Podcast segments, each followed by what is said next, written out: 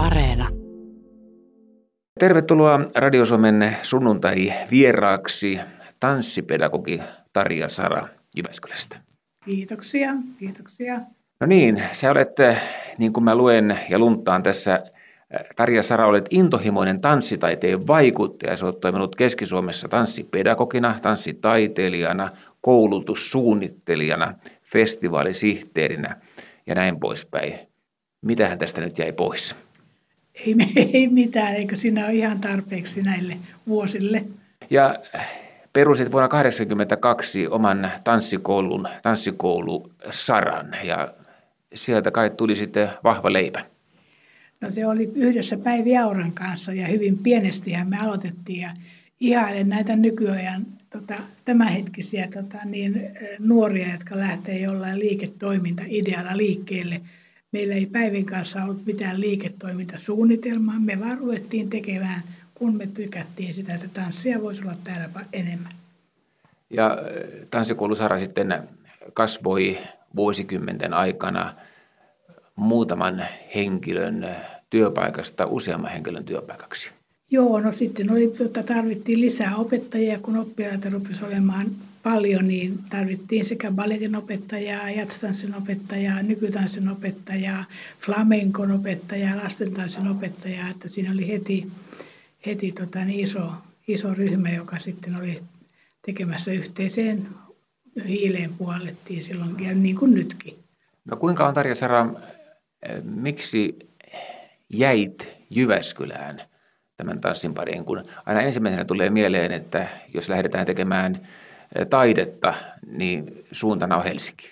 No tota, mä olin opiskelemassa täällä tota, yliopistolla ja, ja tota, vietittiin siinä sitten yhdeksän vuotta välillä. Mun mieheni sai työpaikan tota, Saksasta, Hampurista ja kun tultiin takaisin, niin tämä oli ihan selkeä kohde, että me tultiin tänne. Ja sinä Tarja Sara tulit tänne Jyväskylään Etelä-Pohjanmaalta. No nimenomaan näin, Kyröstä ja isosta Kyröstä.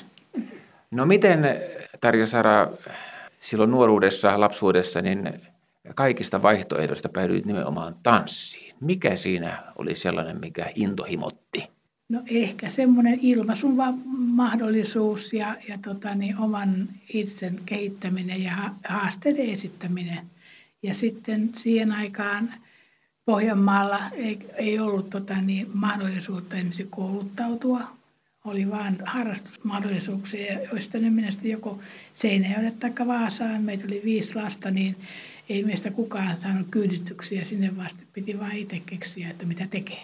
Mikä Tarja Sara se sinun oma tanssiin tai tanssikoulutuksesi, mikä, mikä sinä olet saanut, niin missä se on tapahtunut? No se on pal- tosi paljon kursseja. Ensimmäinen oli Riitta Vainio, joka piti Seinäjoella huippuhyvän nyky- tai modernin tanssin kurssi, joka ei se sysäys koko hommalle. Mä huomasin, että miten voi olla tämmöistä.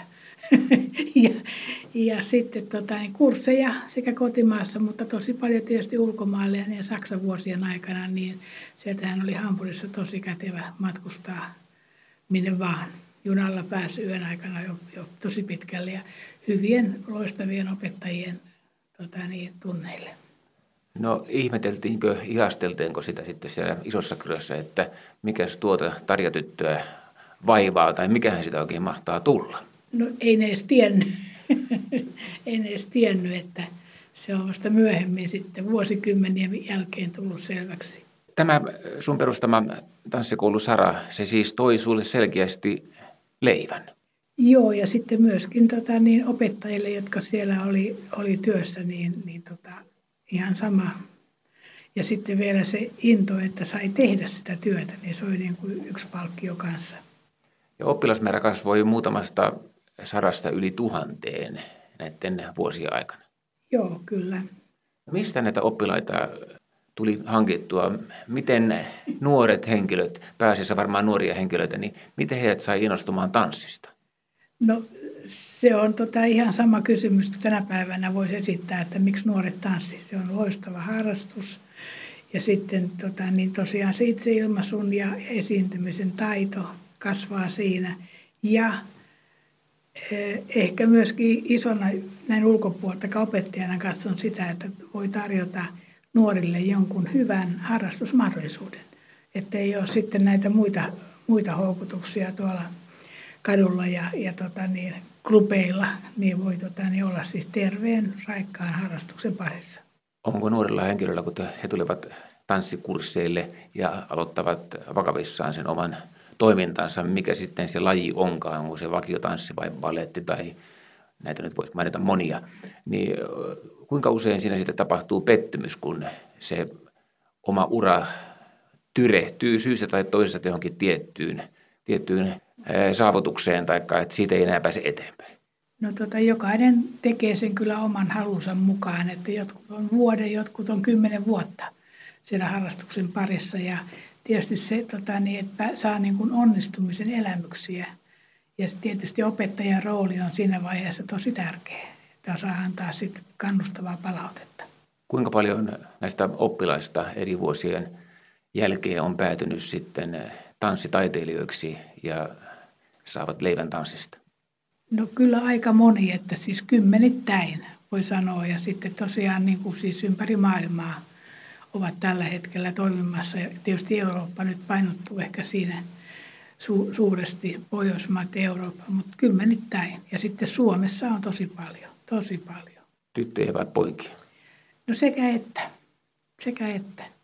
Voiko mainita nimiä, muutamia, jotka on menestyneet kauttasi tuon perustamasi tanssikoulusarjan kautta? No ihan eka on tietysti Virpi Pahkinen Tukholmassa, sitten on Ananda Kononen operan baletissa, sitten on ö, Panu Varstala, Antti Lahti, joka on tällä hetkellä Helsingin kaupungin teatterin taiteellinen johtaja. Oli täällä Jyväskylässäkin. Sitten on Iso-Pekka Heimo, huippukoreografi Helsingissä. Ja tosi ei tässä muista edes nyt kaikkia nimiä, mutta tosi, tosi paljon. Ja sitten tietysti tämä meidän oma off balancing tanssi tota niin, ryhmä, joka on siis ammat, ammattimainen, niin ne ovat todella hienoa työtä tekevät. Ja sinä muistat heidät, kun he tulivat ja aloittivat tanssiharrastuksen? No, kyllä ne siinä neljävuotiaana seisoo tota niin, Häyrysen teidän ryhmän tuntia odotettiin, niin siinä seisoi Elina ja Terhi, Terhi niin odottaa, että pääseekö tänne. No miksi tämä sun perustama tanssikoulu Sara sitten muuntautui Jyväskylän tanssiopistoksi tai jotenkin sulautui siihen? No ei, se, se perustettiin uutena se tanssiopisto, Jyväskylän tanssiopisto yhdistyspohjaisena. Tämä oli tuota, Oy, tämä tanssikoulu, ja se oli yhdistyspohjainen. Ja siinä oli iso ryhmä opettajia mukana, jotka kaikki lähtivät siihen, että okei, nyt tehdään näin. Sunnuntai on siis tanssipedagogi Tarja Sara.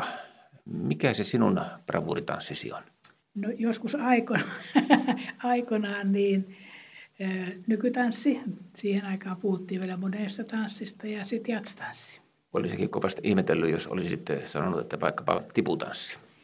No ei, no mä oon tosi huono näissä, näissä tuota, seuratansseissa ja vakiotanssissa. Mä en tiedä yhtään mitään. Jaa, no mikä siinä sitten on? No ei ole vaan ollut aikaa harjoitella. No niin, seuraava kysymys onkin oikeastaan tähän luonteva, että mikä ero on tanssia tai mennä tansseihin? No siitä on tota siis kymmenen vuosia aikaa, kun mä olen mennyt tansseihin. Joskus tota niin, lavatansseihin kesällä, mutta siitä on tosi paljon aikaa ja se on ihan eri juttu, kun sä meet tota sinne. Se on semmoinen sosiaalinen tapahtuma, kun sitten taas tanssitreenit on ihan eri, eri tota niin, sisällöllä. Millä silmällä olet katsonut vuosien aikana joskus ennen vanhaan vuosikymmeniä sitten lauantai-tansseja ja nyttemmin tanssii tähtien kanssa ohjelmaa? Lauantai-tansseja en ole nähnyt koskaan, mutta nyt ehdottomasti kyllä täytyy katsoa tanssitähtien kanssa, koska tuomaristossa istuu Jorma Uotinen, joka on meidän tanssioppilaille ja opettajille tosi tuttu. Hän on käynyt meillä monta kertaa pitämässä kursseja ja tehnyt myöskin tanssiopiston oppilaille niin koreografiaa. Joo, mä luin ja lunttasin näitä tanssiasioita tietenkin tätä haastattelua varten. Puhutaan Suomessa taidetanssista, seuratanssista ja sitten puhutaan myöskin maalaistanssin varhaisvaiheista. Ja sinä, Tarja Sara, selkeästi nyt olet ja edustat taidetanssia. No kyllä, koska tämä maalaistanssin varhaisvaihe oli ihan uusi käsite. ja, ja minäkö opetin sen tässä nyt näin? No kyllä. No, no minä voin opettaa vielä sellaisenkin asian mahdollisesti, että maalaistanssin varhaisvaiheet, niin se on ollut siis rahvaan keskuudessa tanssikulttuuri, joka on päässyt siis alkuun Etelä-Pohjanmaalla. Okei, just joo. Eli siis ihan seurojen talolla on tanssittu. Kyllä, kyllä, kyllä, kyllä. No onko sinua, Tarja Sara, millään tavalla yllättänyt näiden pedagogivuosiesi aikana että kun on tullut tietynlaisia uusia tansseja ja tuota, se, mitä aikoinaan ei tanssiksi mielletty, niin yhtäkkiä se onkin tanssia, koska aina keksitään jotakin uutta. Joo, no tota, niin tanssissahan voi nykyään tehdä siis melkein mitä vaan. Ja sitten tietysti ei tarvitse välttämättä niin kuin nimeä sille jollekin, jollekin tanssilajille, vaan se on vaan niin kuin koreografinen muoto esimerkiksi. Entäs sitten nämä tanssijat, antaisitko suosituksen siihen suuntaan, että on syytä mm, hankkia tanssitaitoa monen sorttiseen tanssiin, vai onko syytä keskittyä tiettyyn yhteen, minkä osaa kaikkein parhaiten? No kyllä siinä oma halu ja into kyllä antaa ne rajat, että et sä menet sen mukaan, mikä susta itsestä tuntuu hyvältä ja missä sä haluat kehittyä. Sunnuntai vieras Tarja Sara, mitä sanoisit niille henkilöille, jotka ihmettelee tanssia, että mitä se tämä nyt oikein on ja mitä tästä saa, miksi tätä tuetaan, minkä takia me veronmaksajat joudumme laittamaan rahamme muun muassa tällaiseen. No ihan tasapuolisuuden vuoksi samaan musiikin, kuvataiteen, maalaustaiteen, veistostaiteen ja näyttämötaiteen kanssa, niin ne on kaikki samanlaisia taidelajeja, joista katsojat ja tekijät saavat hirveän paljon itselleen. Ja se on mun mielestä semmoinen lahja, minkä, minkä tota, niin, mitä täytyy niin kuin voida jakaa muille eteenpäin. Onko tanssitaide, onko se elitismiä? No ei ole, ei ole. Sitten jos mennään tuonne jonnekin New York City Balletin tai vaikka Moskovan Bolshoi Balletin pakeille, niin se, siellähän se on tosi elitistä. Siellähän ne niin on, on tota, niin puolijumalia nämä tanssijat, esityöt ja koreografit. Mutta mun mielestä niin kuin länsimaissa ollaan niin kuin tukevasti jalat maassa. Siellä on tämä hypetys on aika iso näiden tähtitanssijoiden tanssijoiden kanssa, että siellä niin kuin sadoittaa ruusuja täytyy olla joka näytöksessä lavalla ja, ja tota niin, se on siis tosi iso kultti se tähtitanssijat. Vaatiko tanssiminen ja tanssiharrastus paitsi sen tanssiosaamista, niin myöskin karismaa? No jokaisella on oma karismansa, ei se ole mikään vaatimus, jossa, jossa tanssit se on, sulla on se oma, oma tota persoonas esillä ja se on sillä siisti. Ja ajattelen tällä vielä sen verran laajemmin, että onko syytä kehittää ikään kuin omaa brändiä ja tuoda itseään esille? Onko se tätä päivää? No kyllä se varmaan on tätä päivää, kun katsoi noita somen eri sivuja, niin kyllä siellä on näitä brändejä, brändejä löytyy niin kuin tosi paljon, mutta – jotenkin musta tuntuu, että se on niin semmoinen tosi helppo keino brändätä itsensä, mutta sitten sieltä pitää olla tota niin, tavaraa siellä takana. Ei voi niin kuin vaan luoda semmoista kehikkoa itsellensä, vaan sun täytyy todella toteuttaa kaikki, mitä siellä on. Onko sosiaalinen media se, mikä on kaikkein eniten muuttanut tässä viime vuosina ja perustamasi tanssikoulu Saran vuoden 1982 jälkeen tätä tanssimaailmaa? No kyllä silloin riitti yksi ilmoitus lehteen, ei ollut, ei ollut kännyköitä, ei ollut somea, lankapuhelin kotona ja tota, nyt paljon tanssiopisto, Jyväskylän tanssiopisto markkinoinnista menee tota, niin somen kautta. No entä sitten, onko taidot kehittyneet, onko lähtökohta jo nykyisin nuorilla korkeampi kuin mitä oli 40 vuotta sitten? No tota, niin ihan samanlaisia on aloitte, aloittelijan tunnelle tulevat oppilaat niin kuin silloin aikanaan.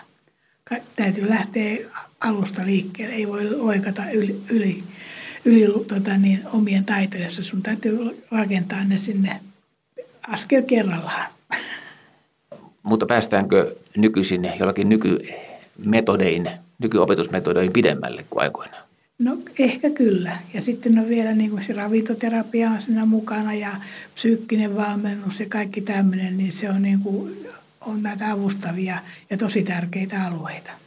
Kuinka paljon on tekemistä lähtökohtaisesti ihmisen ruumiin rakenteella siihen, että tuleeko hänestä hyvä tanssia tai onko hänelle yleensäkään edellytyksiä tanssia? No kyllä, sillä on tota, niin, merkitystä sille, että mitenkä notkee on, kropan mittasuhteet on esteettisyys, vaatiu, tai kysymys, ei vaatimus, vaan kysymys. Nykyään tanssit voi, tanssijat voi olla minkä kokoisia ja näköisiä tahansa, koska se on niin kuin persoonallisuuslisä. Että ei ole enää semmoista no New York City Balletin tanssijoita, joiden piti olla metri 72 senttiä pitkiä ja ei saanut painaa tiettyä kilomäärää, niin ne valittiin sen mukaan ja sitten vasta ruvettiin katsoa, että kuka pääsee ryhmään. No miten sinä, Tarja Sara, tanssipedagogina, vaaditko tiettyä ja tiukkaa ruokavaliota? No se on, meillä on, annetaan noille tuota oppilaille niin, niin aina lukukauden alussa ohjeita, mitä voisi tehdä, mitä kannattaa tehdä. Ja terveellinen ravinto on nykyään niin kuin ihan siis, voisi sanoa, että sääntö ei ole enää poikkeus, vaan sääntö. Että kaikki on ymmärtänyt sen, että ravinto on tosi tärkeä kaikkien taitojen kehittämisessä. Miten Tarja Sara, onko tämä nyt rohkeasti sanottu tai ajateltu, oletko tällä hetkellä eläkkeellä? Minä olen kyllä nyt eläkkeellä, että nautin siitä, että pääsen lauantaina katsomaan tuonne tanssisadun ensi iltaa. Ensimmäinen kerta, että en ole siinä enää tuottajana mukana. Ikävuodet tuli jo kauan aikaa sitten täyteen, mutta nyt on ihan kokonaan pois. Ei ole edes avaimia tanssiopistolla. Monet kun lopettaa oman ammattinsa tai se päätyy elä, eläkeikään tai johonkin vastaavaan, niin ei halua olla missään tekemisissä enää sen entisen työnsä kanssa, mutta sinä Tarja Sara ilmeisesti nautit yhä edelleen siitä, mitä olet työksesi tehnyt. No kyllä on ihana katsoa, siellä on tota, niin innokkaita tanssijoita jälleen pienen mereneidon äh, tota, niin osissa esiintymässä ja sitten opettajat ovat koreograafina siellä mukana ja se, että mitä kaikkea ideoita ja muita sinne on rakennettu, niin todella mielenkiinnolla menen katsomaan. No niin, olen tässä nyt keskustellut Tarja Saran kanssa, joka on siis tanssipedagogi ja olen tehnyt semmoisen analyysin ja havainnon tässä, että, että olette nimenomaan niin taidetanssin äh, hallitsija, et niinkään minkään vakiotanssin hallitsija, etkä edes välttämättä seuraa sitä. No en, vakiotanssit on niin, kuin niin vaikeita, että ei, tuttu, ei ole ollut sitä ylimääräistä aikaa ruveta niitä opettelemaan, mutta kyllä taidetanssi ja tanssikasvatus yleensä, niin se on, se on tärkeää mulle. No miten, miltä näytti, jos mä kuitenkin nyt jollakin tavalla vääntäydyn tanssin muille osa-alueille, jotka ei välttämättä nyt ole ihan omaa sinuasi. Miltä vaikutti aikoinaan, kun tuli breakdance?